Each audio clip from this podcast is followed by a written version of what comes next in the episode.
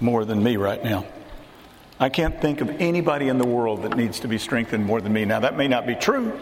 There may be some other people out there that need it a whole lot more than I need it, but I'm just saying right now it feels like that I'm the person who needs it. About a week ago, I read a book. I read a book called In the Name of God.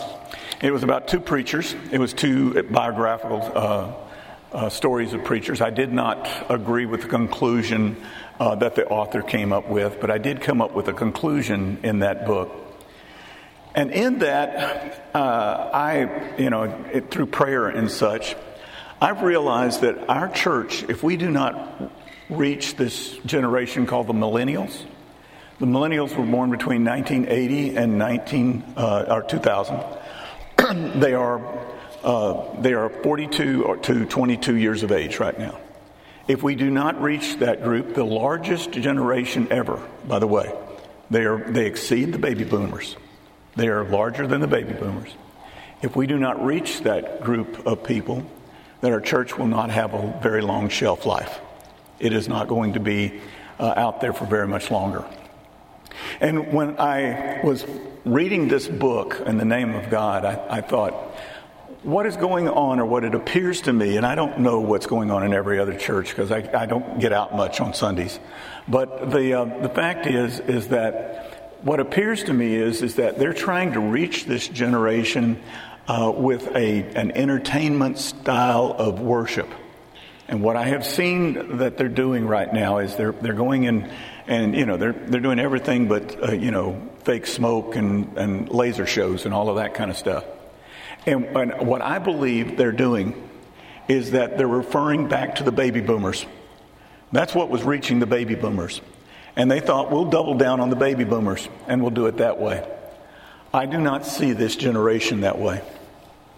I see this generation as being more concerned about authenticity. They want depth. They do not want this this uh, kind of fluffy cloud kind of thing that, you know, they want something that is significant in their lives. This is what they want. And what I realized was with this is I and and and I think this is the greatest thing that could ever happen because this generation could could change um, changed the world like no other generation has, and, and, maybe in a long, long, long time. I don't know what other generation could have done it, but but this generation may not uh, may change the, the world in a way that it's never been changed before. And I realize that what that means for me is that when it comes down to the scriptures and such, when I'm going to preach, instead of giving them fluffy sermons, I got to double down. I got to double down and give meat, not milk. This is what this generation really needs. This is what this generation really desires. And so, with that in mind, I said, I need strength. I don't know if it's in me. And you know what? It's okay if it's not in me because I'm not dependent on my strength anyway. I'm dependent on His strength in me. And if there's going to be an impact that is going to be made that impact is not going to be made because I can do it myself. It never was going to be that way. And I know that there are plenty of preachers that are out there. They're charismatic, they're naturally charismatic, and people just gather around them. And I'm just not that person. I am not that person. I'm not trying to make excuses. I'm just trying to be honest with you guys. So I'm going to need strength. And so I said, I need to listen to this sermon today. You want to know who needs to make a decision today? I do. I need to listen to the sermon that I'm going to uh, preach this day. Because you see, I believe that every last one of us was saved so that we would make an impact. We weren't saved so we'll go to church. We weren't saved just so that we will, you know, we'll, we'll be uh, a people that, you know, at the end they can say, well, what we did was we built a big building and we, we furnished it really well and it looked, really looked nice in the end. I believe that our our responsibility is to make an impact in the world. And an impact is not going to be made in buildings and, and, uh, and just going to church, not in just attendance. And a lot of churches are counting their, their budgets, their, their, their, their building, and, and sometimes even their baptisms. Now, baptisms can make an impact, but that's only if those baptisms have people that are going to make an impact. And that's what really has to happen. I remember going to a a cowboy one time. I mean, I was doing I was doing the door to door thing, you know, where I knock on the door, and you know I'm just witnessing to people, and I was going to this cowboy, and I mean he was a genuine cowboy. You know, I'm talking about dipping snuff at the very moment that I was talking to him, kind of cowboy. You know, has the boot cut, the boots on, and the whole bit. You know, you could tell he's a cowboy. And I remember I asked him, I said, Why should God let you into, uh, into his heaven? And he looked at me and he spit out the window, uh, out the door about that point because he had to. And he said, Because I'm making the world a better place than I found it. And I thought, You hadn't read the news lately, have you? The, the world's not a better place than when you found it. The world's not getting better as we go along. And what I'm trying to say to you is, is that when we're making impacts, it's not going to be because the world appears to be getting better in terms of crime and things like that. It's going to be because we are making an impact by changing people's lives and people are walking with the Lord. That's what it's going, it's going to be. And I can tell you this the first thing you've got to do is you see, you've got to live like a Christian. And a Christian, like I said, is not somebody who just attends church. And if you are, if you're wise enough, if you are wise enough to recognize this, you'll recognize that you're not strong enough to live like a Christian. That there's not one of us that is able to do so on our own.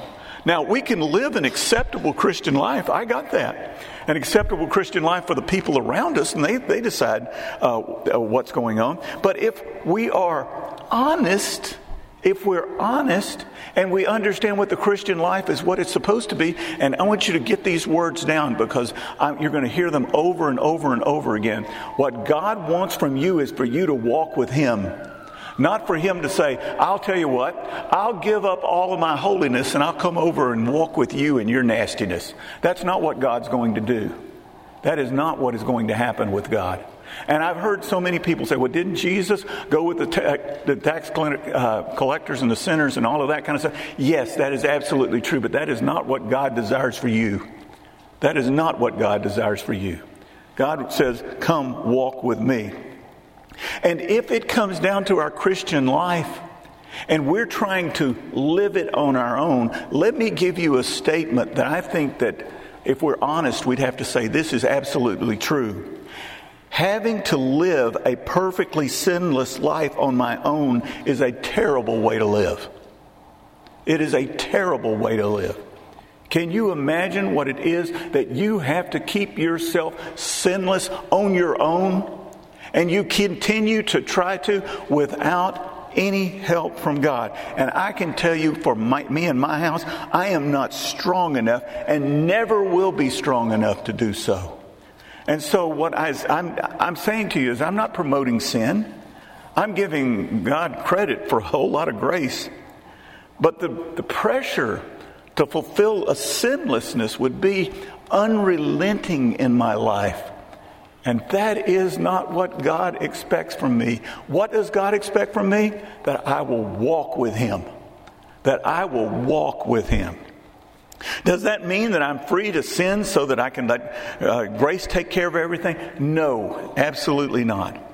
Romans chapter 6, verse 1 says, What shall we say then? Are we to continue in sin that grace may abound? By no means. How can we who died to sin still live in it? We live in a paradox, folks. We are not to live in sin, and we are sinners. So we must have God's strength. And we need strength beyond our own strength to live the Christian life. We are never going to live the Christian life. It is impossible for you to live the Christian life on your own. So it says in Romans chapter 16, verse 25. Now to him who is able to strengthen you according to my gospel, and you see that? He said, my gospel. That's actually what it says in the Greek.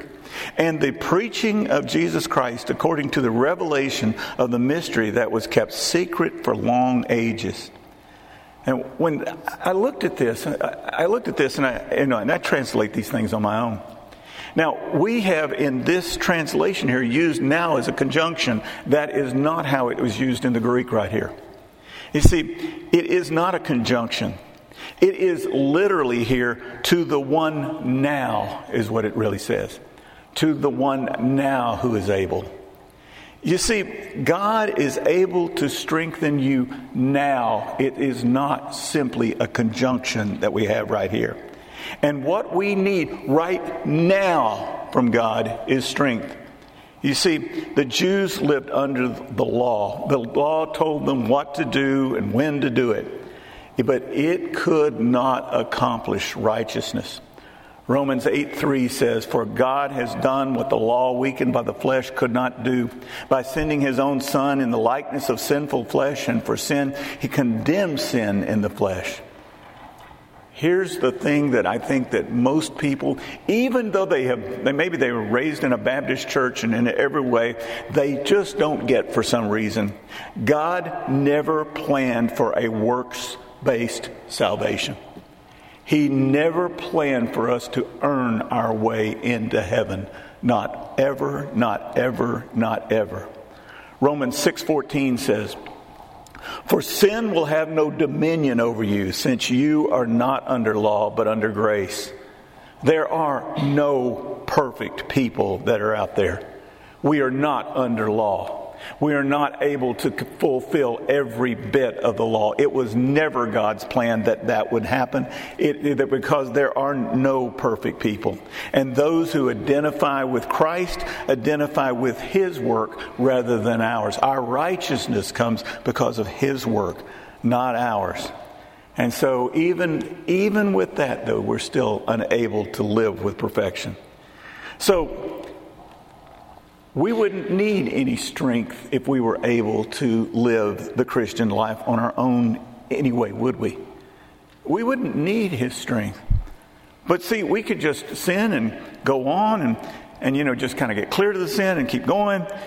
But God is seeking a people who will walk with him. He's like a parent who loves his children and wants to be with them.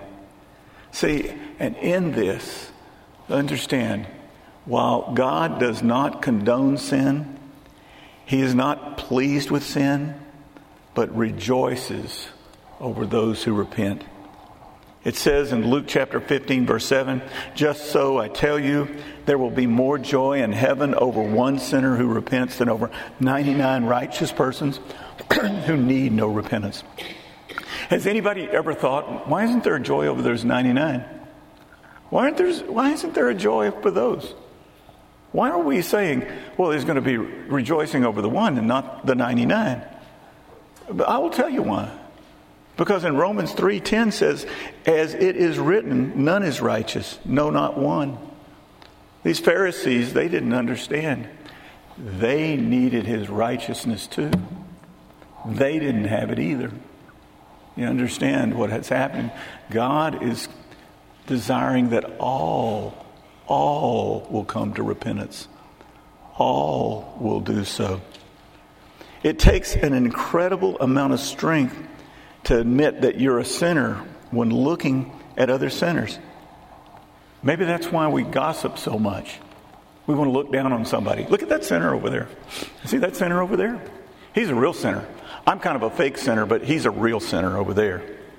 And so when I, and, and I, when I looked at this, I thought, what is this deal with gossip? You know, we're, we're looking down on other people as if they're, you know, they're the great sinners and we're not. I mean, what is this deal with gossip? And, and I realized as I looked at it, I said, where does gossip come in the, in the, in the egregious characters of, of, of, the, of the world? Where does gossip come? It says in Romans chapter 1, verse 29, they were filled with all manner of unrighteousness, evil, covetousness, malice.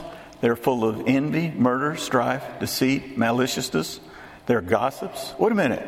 Now, when it comes down to their characters, what is it? They are gossips, slanderers, haters of God, insolent, haughty, boastful, inventors of evil, disobedient to parents, foolish, faithless, heartless, and ruthless.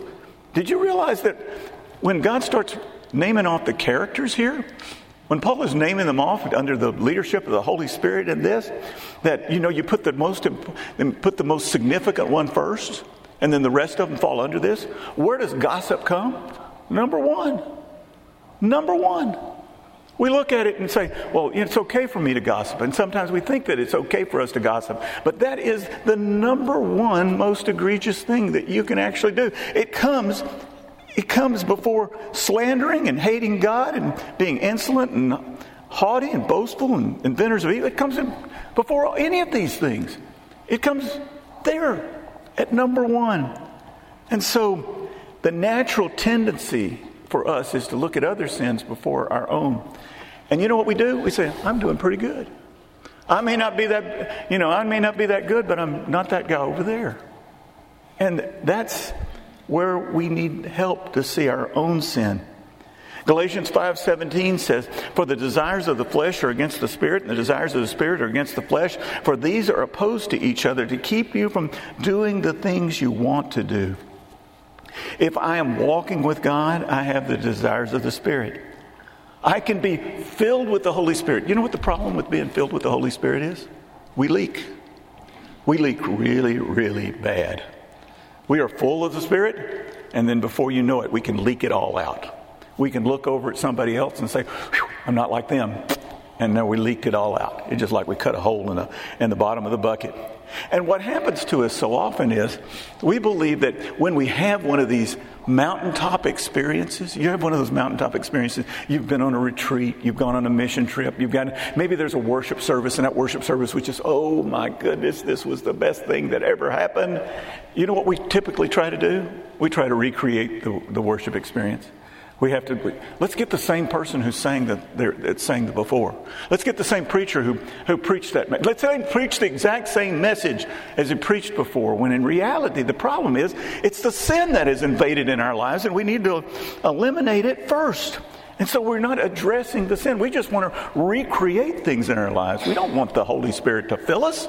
We just want to feel like the Holy Spirit fills us.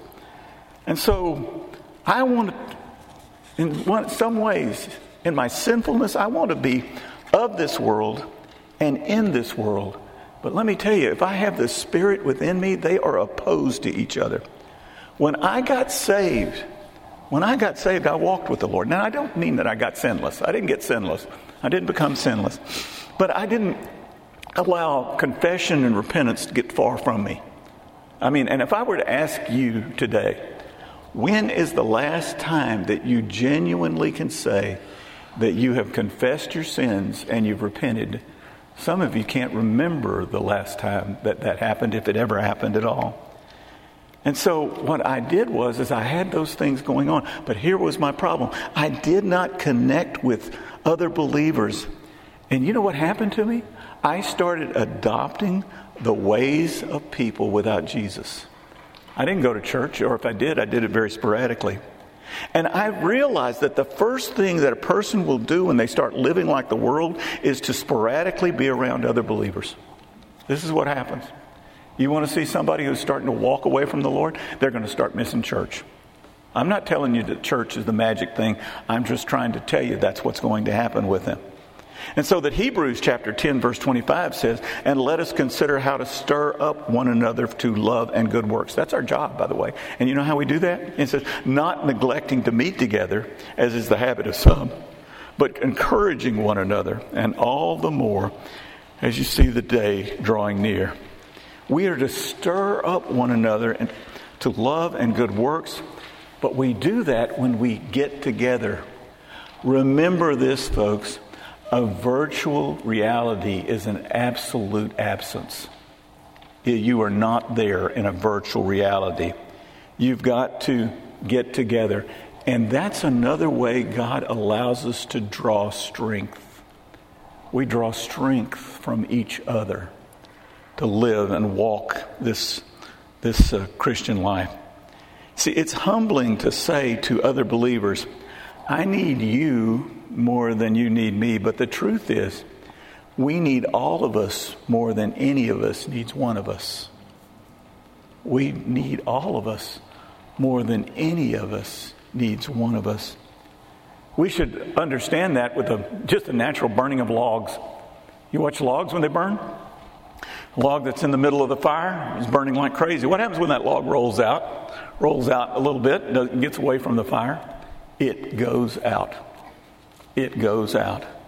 And that's what happens with us, except that in this case, I would say some of us need to be lit in the first place.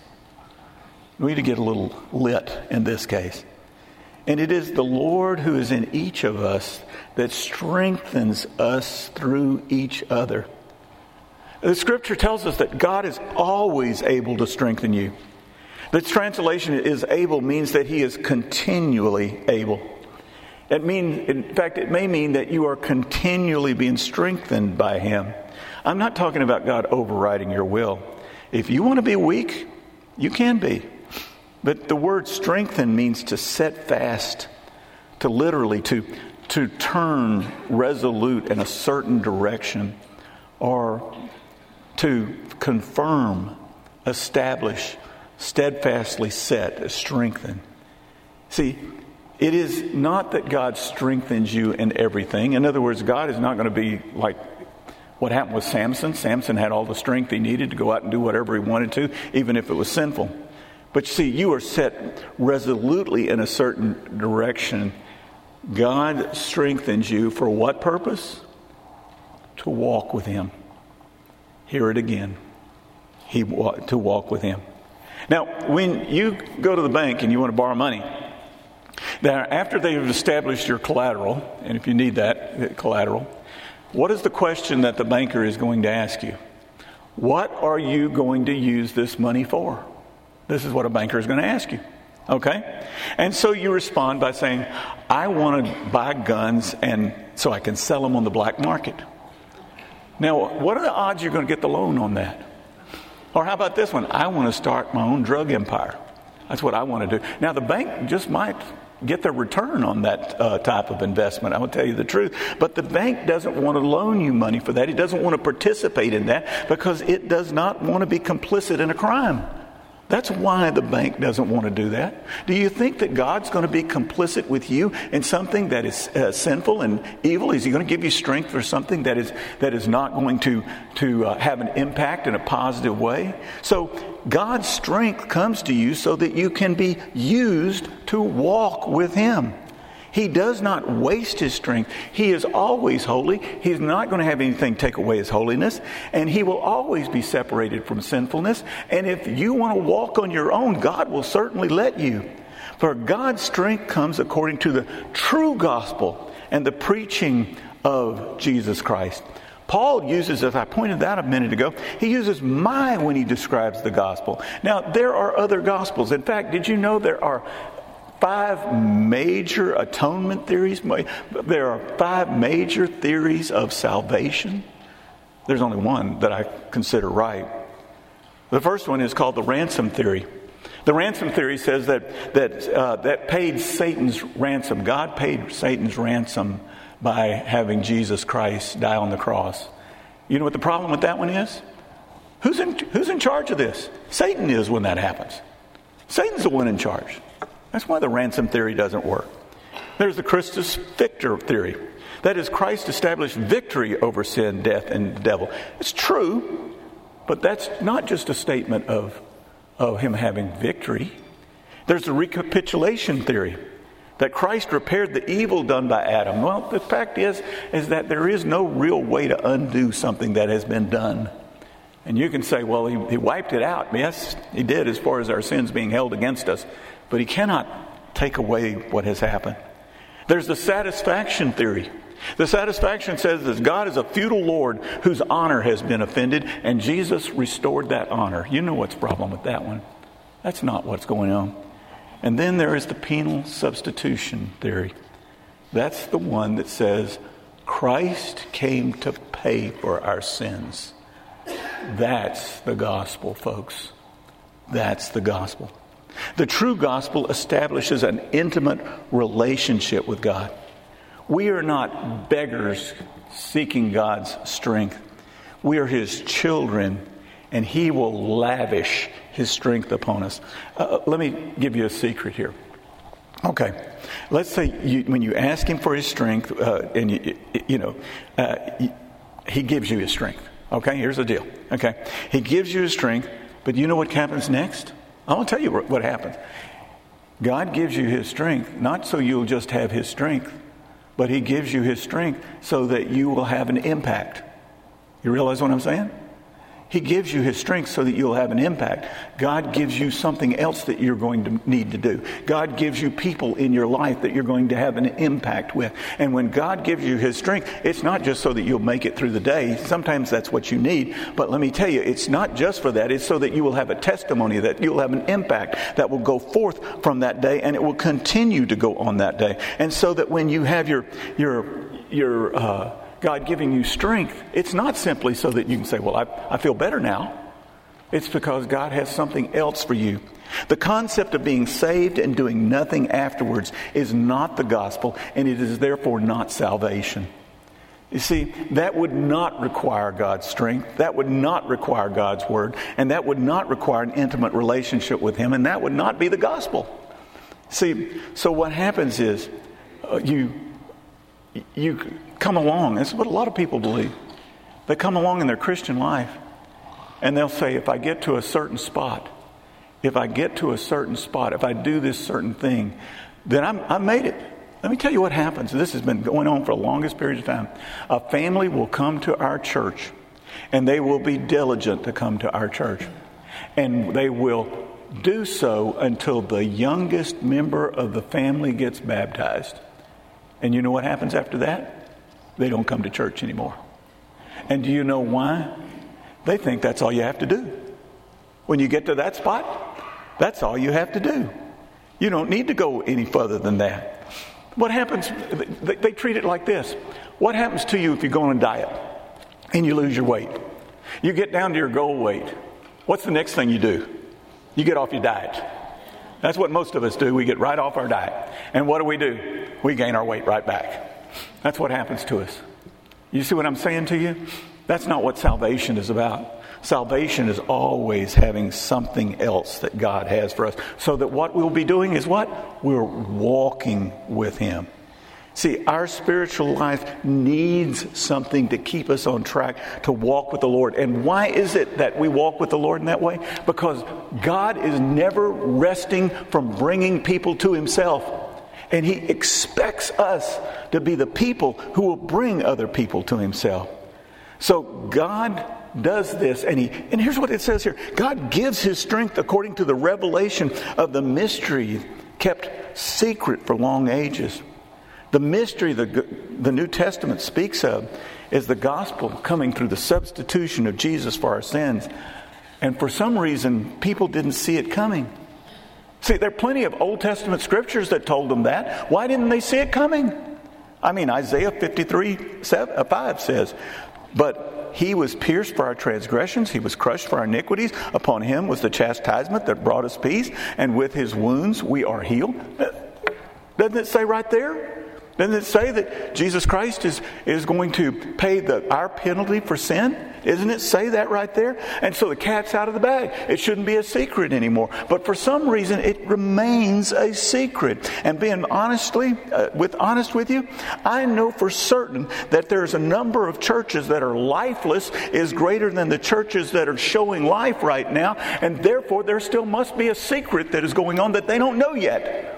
They don't know that, that the, the gospel has been a, a mystery that has been revealed to us. And you don't get the mystery until you do something about it.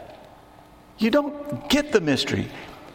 If I had a formula that would assure you the winning numbers for the lottery for this next week, I said, Would you buy a ticket?